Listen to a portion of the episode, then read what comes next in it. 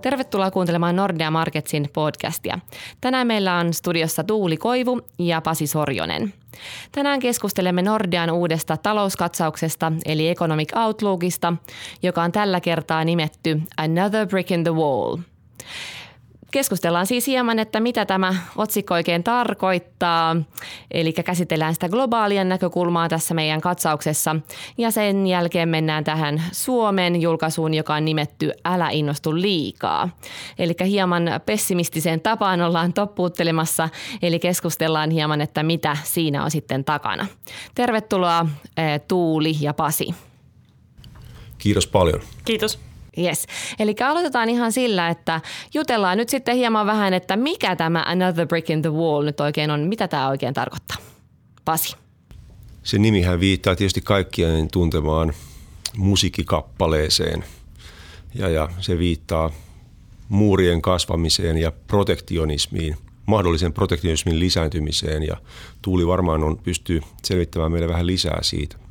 Joo, maailmalla on valitettavasti liikkeellä sellaista suuntausta, että maat käpertyy ikään kuin sisäänpäin sen sijaan, mitä on viimeiset 20-30 vuotta hyvin vahvasti nähty, että, että firmat kansainvälistyy, ihmiset kansainvälistyy, kauppa kasvaa ja suorat ulkomaiset sijoitukset lisääntyy. Eli, eli ollaan ehkä mahdollisesti sellaisessa murrospisteessä, jossa tämä kansainvälistyminen kokee vähintään hidastumisen, ehkä jopa kääntyy päinvastaiseen suuntaan.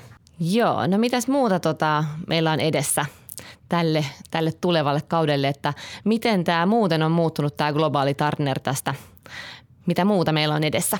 Eli vuotta 2016 on leimannut moni hyvin poikkeuksellinen tapahtuma. Meillä oli ensin kesällä Brexit, sitten tuli Yhdysvaltojen presidentinvaalit ja nyt tällä viikolla Italian kansanäänestystulokset – ja nämä tapahtumat väistämättä lisää aika paljon epävarmuutta maailmantaloudessa. Paljon ihmetellään sitä, että mihin maailmantalous on menossa, minkälaisia, niin kuin äsken oli jo puhe, minkälaisia mahdollisia muureja maiden välille tai talousalueiden välille ehkä rakennetaan – ja, ja kaiken kaikkiaan niin sanoisin, että epävarmuus ja riskit on kasvanut. Sinänsä meidän kasvuennusteessa muutokset on aika pieniä, talouskasvu jatkuu. Se on aika maltillista verrattuna historia tälläkin hetkellä, mutta, mutta kyllä taloudet kasvaa.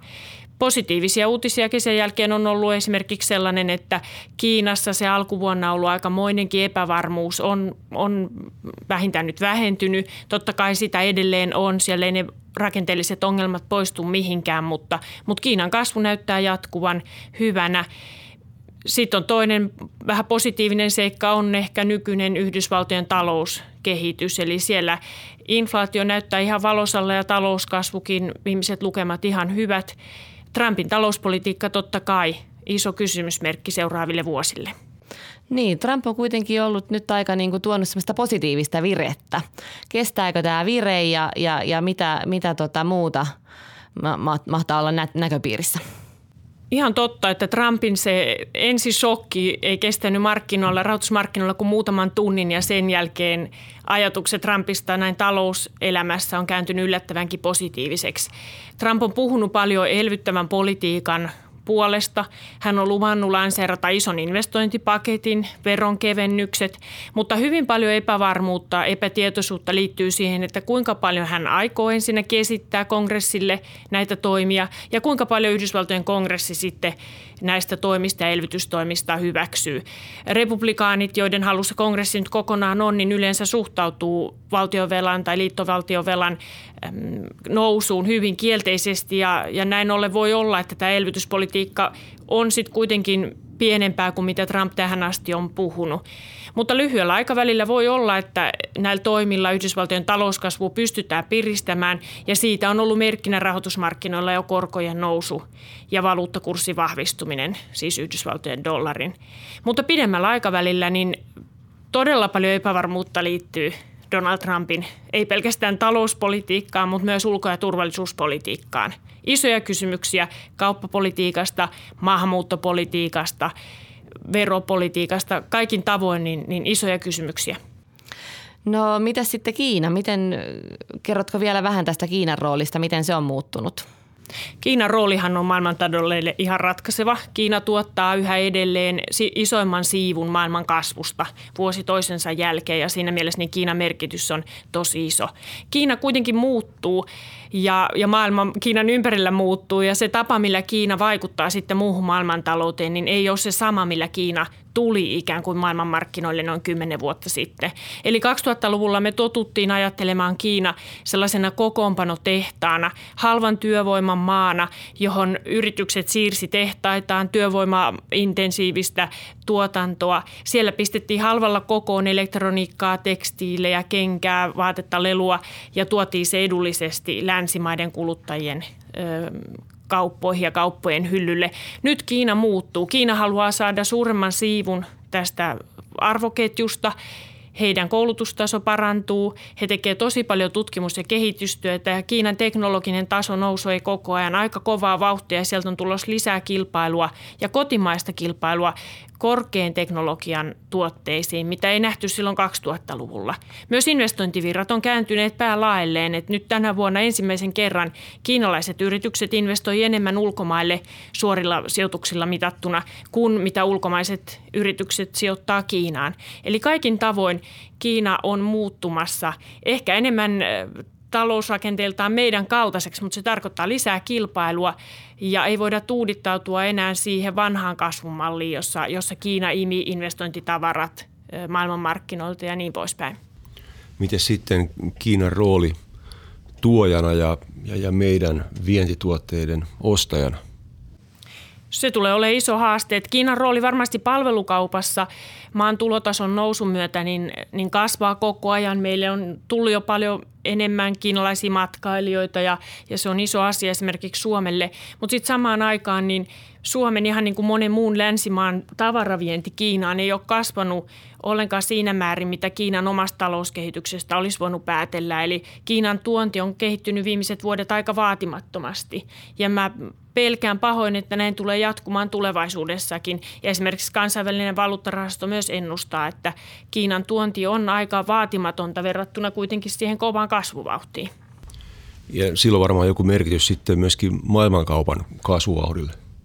Kyllä, koska Kiina on yksi suurimmista kauppamahdeista, niin ilman muuta se tarkoittaa sitä, että, että maailman kaupalle eh, Kiinakaan ei tuo sellaista kasvupuustia kuin menneinä vuosina ja, ja maailman kauppa, joka nyt on kehittynyt kovin hitaasti viime vuodet, niin, niin ehkä se heikko trendi tulee jatkumaan yllättävän pitkään. Miten sitten tota, Eurooppaan, jos katsotaan sitä, niin miten tämä vaikuttaa meille Eurooppaan päin sitten? No meillä on Euroopassa totta kai aikamoisia haasteita. Talous kasvaa tällä hetkellä ihan mukavaa tahtia. Se on kasvanut nyt kolme, neljä vuotta sellaista vakaata, mutta vaatimatonta vauhtia. Minkään näköistä suurta kiihtymistä tai hidastumista me ei nähdä tässä ennustejaksolla. Työmarkkinat totta kai parantuu. Meillä on vielä paljon korjattavaa esimerkiksi työ, työmarkkinoilla siinä mielessä, että työttömyys on lähes 10 prosenttia koko euroalueella, mutta maakohtaiset erot on edelleen isot. Saksa toimii edelleen Euroopan ja euroalueen veturina varsinkin, mutta sitten on heikomman kehityksen maita, kuten valitettavasti tietysti meidän Suomi, mutta, mutta esimerkiksi Etelä-Euroopan maissa. Hmm. No miten sitten tota EKPn politiikka tähän näin? Mitä sieltä, saadaanko sieltä mitään, ei ole hirveästi enää vetoapureseptejä jäljellä vai mitä tässä tehdään? No kyllä varmaan tässä nyt nämä ihan lähivuodet, niin mennään vielä kuitenkin elvyttävän rahapolitiikan tahtiin. Totta kai se suurin elvytys on todennäköisesti meidän takana. Deflaatioriski on hyvin pieni, ehkä jopa olematon euroalueella tällä hetkellä, mutta inflaatiotavoitteesta ollaan vielä hyvin kaukana. EKPn inflaatiotavoitehan on se vajaa 2 prosenttia ja nyt porskutellaan edelleen tuolla alle 1 prosentin luvuissa. Toki inflaatio tässä ihan lähikuukausina kiihtyy noin prosenttiin, mutta se tarkoittaa sitä, että kiinni otettavaa siihen tavoitteeseen tilanteeseen jää vielä kovasti. Ja kun meillä on tämä iso äsken mainittu työttömyysongelma, niin silloin se ei luo palkkapaineita ja sitä kautta hintapaineita ja inflaatio pysyy pitkään matalana. Mutta, mutta varmaan se isoin sellainen elvytys, elvyttävät paketit on nähty ja nythän tosiaan samana päivänä, kun, kun meidän ennuste tulee ulos, eli 8. joulukuuta, niin EKPn neuvosto todennäköisesti päättää osto pidennyksistä vielä sinne syksyyn 2017 asti. Hmm. Ja miten sitten tämä Another Brick in the Wall tälle meille päin Eurooppaan, niin mitä, mitä tota suuria vaikutuksia sä näet siinä sitten, jos tässä Trump lähtee kovin protektionistiselle linjalle, niin miten täällä käy? Euroopalle se on erittäin huono uutinen. Eurooppa käy paljon enemmän suhteessa kauppaa kuin esimerkiksi Yhdysvallat. Vienti on tärkeä meidän talousveturi Saksalle, se on hyvin tärkeä Suomelle, niin kuin Pasi kohta kertoo. Ja kaiken näköiset kaupan esteiden lisääntyminen, sen ei välttämättä tarvitse olla tullien muodossa, mutta sekin jo, että vapaakauppa ei edisty, niin hidastaa maailmankaupan kehitystä. Et viimeinen sellainen iso boosti oikeastaan maailmankaupan vapauttamiseen nähtiin jo vuonna 2001 joulukuussa, kun Kiina tuli maailmankauppajärjestön jäseneksi. Nyt pikemminkin nähtävissä on joillain mittareilla jopa keskimäärin kasvavia tai nousevia tulleja, mutta se johtuu lähinnä siitä, että nousevissa talouksissa on keskimäärin korkeammat tullit ja niiden painoarvo nyt maailmankaupassa kasvaa. Hyvin vähän on vielä esimerkkejä siitä, että maissa oikeasti länsimaissa keskimääräisiä tulleja jotenkin nostettaisiin. Enemmän, enemmän kyse on siitä, että liberalisointi on, on päättynyt ja, ja kaupan vapauttamisen puolesta puhujia on tällä hetkellä vaikea löytää. Mä heittäisin ehkä tässä vaiheessa pallon Pasille ja kysyisin, että miten se vaikuttaa Suomen talouteen. No, Suomi aika pitkälti elää tietysti ulkomaankaupasta. Eli jos nyt yhtäkkiä oltaisiin kovasti paljon enemmän protektionistisia, niin kyllä se jollain tavalla vaikuttaisi meidänkin, varsinkin tähän niin perinteisempään tavaravientiin. Mm.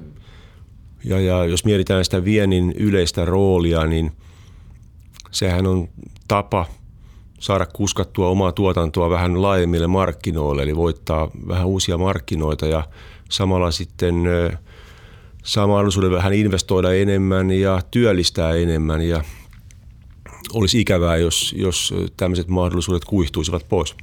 Aivan. No mutta nyt kun sä pääsit ääneen, niin kerrot sä hieman enemmän nyt tästä Suomen tilo- tilanteesta tässä teidän talousnäkymissä sitten, että jotain positiivisia lukuja siellä kuitenkin näkyy Suomelle tällä hetkellä. Joo, Suomestahan on tullut itse asiassa paljon hyviä lukuja viime aikoina – jos alkaa niin kuin vaikka tuosta luottamuksesta, niin luottamusmittarit on noussut kaikilla sektoreilla aika paljonkin. Me aletaan ottaa pikkuhiljaa euroaluetta kiinni luottamusluvuissa. Vähittäiskaupan luvut on ollut aika hyviä. Autokauppa näyttää oikein mukavalta. Palvelusektorit laajenee ainakin liikevaihdolla mitattuna. Ensimmäisiä merkkejä on siitä, että teollisuustuotanto olisi vähän nousemassa – ehkä nyt lähinnä sitten metalliteollisuudessa, kemian teollisuudessa, ei niinkään vielä kuitenkaan metsäteollisuudessa. Öö, tämmöisiä löytyy. Mm. Ja sitten meillähän tuli tuossa korjatut BKT-luvut nyt kolmannelle neljännekselle, tai itse asiassa uudet luvut kolmannelle neljännekselle ja korjatut parille aikaisemmalle. Ja siellähän oli korjattu sitten eka neljännestä rajusti ylöspäin ja se koko BKTn profiili näyttää nyt paljon paremmalta kuin mitä se oli aikaisemmin.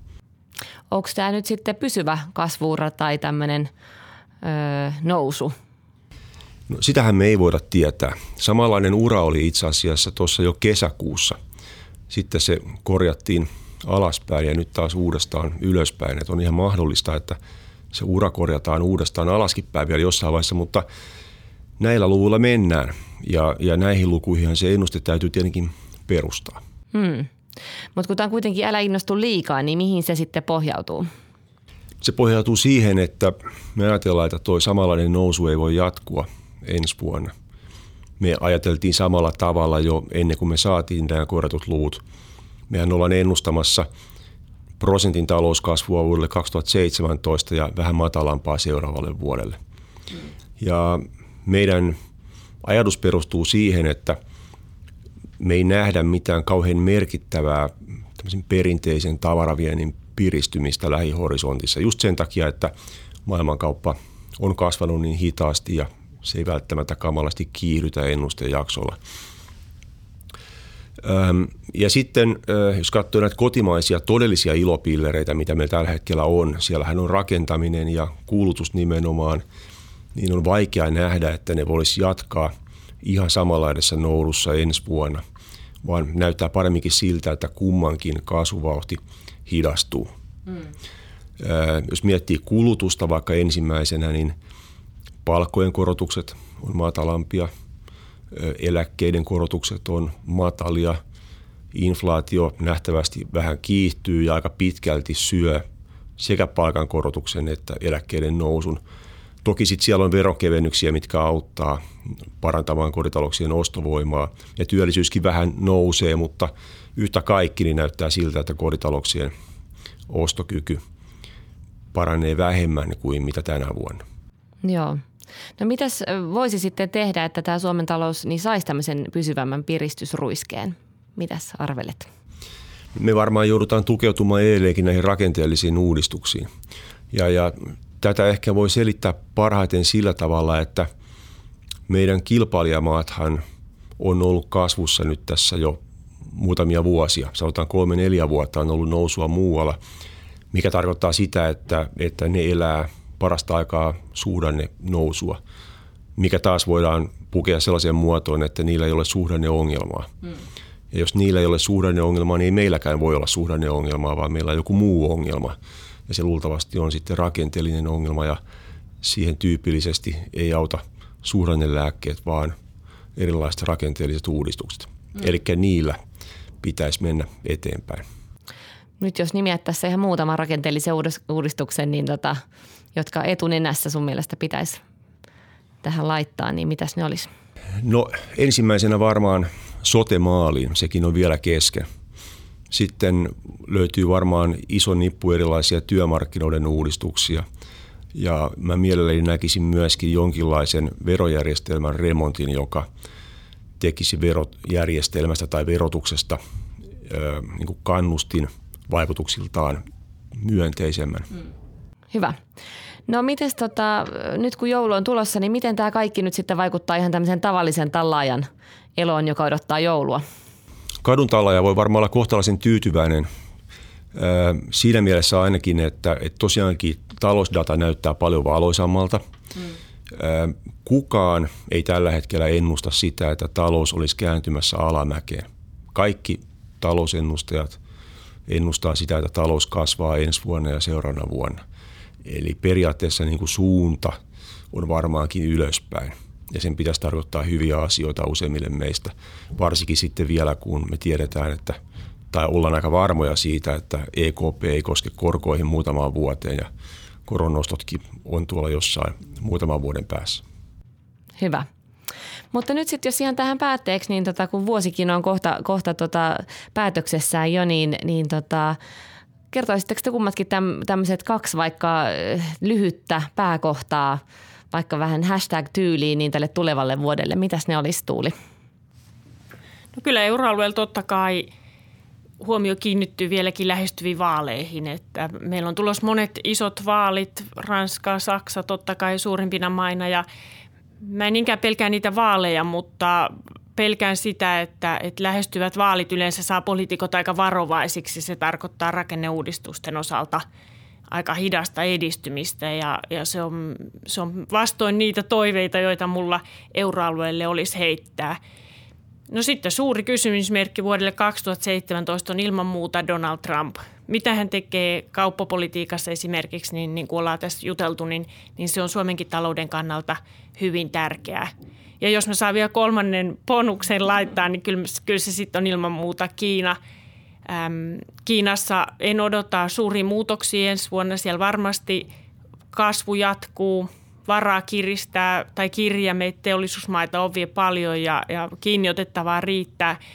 En odota pankkikriisiä, odotan, että kasvu jatkuu, mutta ilman muuta kaikilla kolmella päätalousalueella niin kiinnostava vuosi tulossa. Hyvä, kiitos Tuuli. No niin, nyt sut on sun vuoro vielä Pasi. Mäkin saan varmaan sanoa kolme sitten. no mm. sano.